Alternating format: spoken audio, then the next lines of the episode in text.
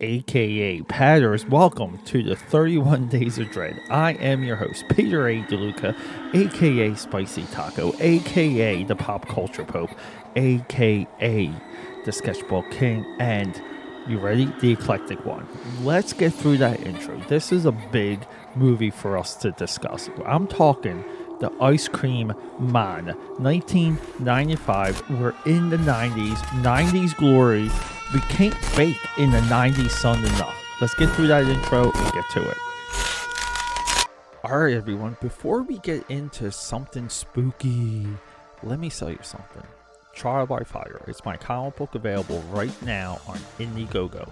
Link in the description, and I will see you on the printed page. Yeah, so we're, we're, we're here with a uh, Clint Howard movie. Now, Clint Howard is now a uh, pretty much an internet like meme popularized because he's in all of his brother's movies. Uh, the film geeks like to get together and quiz each other you know, what cameo, what role he has in which Ron Howard movie. That's just cool fun, like fun film stuff.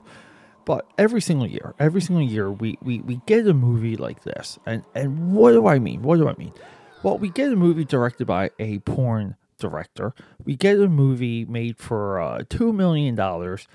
We get a movie that doesn't look like it was made for anything. It literally looks like it was thrown together over a course of a weekend we have overacting. We have a convoluted plot. We have uh, children running around, uh, delivering the worst lines possible. We we have a seasoned actor, Clint Howard. I'm looking at you, and look, look, this movie is pretty much stacked. There's a lot of people in this movie.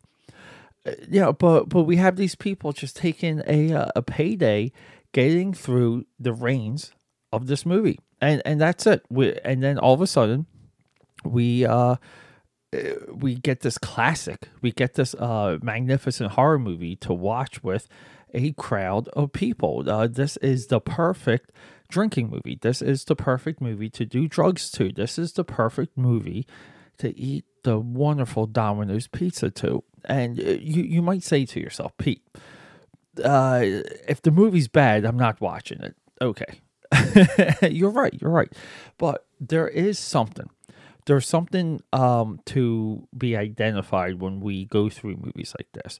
They're important because they teach us what's so great about the movies that we like and the movies we're drawn to. Eh, um, you know, you don't learn storytelling. You don't learn good filmmaking versus, versus bad filmmaking. Uh, you don't learn that by only watching the good stuff.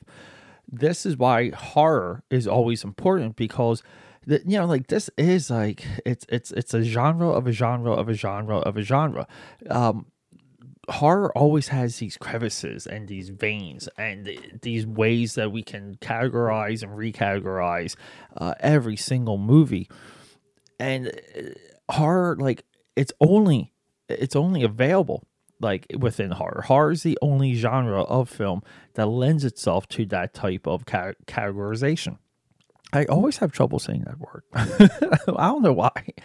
Yeah, and and look, look, uh, every now and again, uh, a movie like this surfaces and it fascinates people. Uh, I'm really surprised this movie uh, hasn't really hit the the zeitgeist when it comes to bad movies that we love, bad movies that we cherish.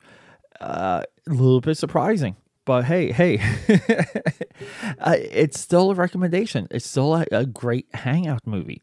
It's all of these things. And and what's our plot? Well, we have Clint Howard. Clint Howard is a uh, mentally ill ice cream delivery man. He drives around, uh, you know, suburban neighborhoods. He uh, had a mentor. The mentor gets smited, and he just uh, goes over the edge and just starts kidnapping children. And uh, here we go, like Sweeney Todd. Uh, he puts children and his victims into the batter. I guess that's what you call it, the, the formula of the ice cream, and serves it. Uh, even serves it to a couple cops. and, and, there we go, like off to the races. Uh, this movie, though, like a uh, nice little Wikipedia pickup.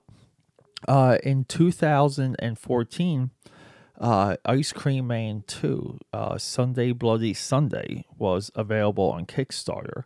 uh, but it was uh, canceled early because it only raised about four.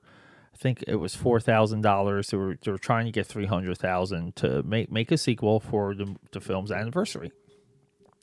I don't know. Uh, bring it back. Do it again. Uh, I I think the more this movie's available on streaming networks, the more we're just going to uh, just absolutely discover it and love it. Uh, look, everyone. Again, uh, every year we get one of these. I love every single one of them. Uh, I don't know what else I can say, but watch this movie, enjoy it. It's it's available. Uh, it should be Hulu and Amazon Prime. It's it's it's a it's a twofer. The 31 Days of Dread. Tomorrow we're doing uh, Night of the Demons, another bucket list movie. Uh, I, and, and I'm always grateful to go through my bucket list movies. I'm totally grateful to go through Ice Cream Man and bring that to you. Night of the Demons. Uh, yeah, yeah, that's a tough film to define. Uh, I'm going to try and refresh myself on it and just be a little bit more vocal about that movie as well. Uh, but anyway, 31 Days of Dread, Peter A. DeLuca here, signing out. I love you. Go out there, be creative, rock and roll, and do something. Uh, do something out of your comfort zone. How about that? That that's that that's your homework assi- assignment. Get your comfort zone, take yourself out of it, and do it. Quick announcement quick announcement. So this episode is dedicated to my father, R.I.P. Tony DeLuca, Tony Ironfeet. We love you and we miss you every single day.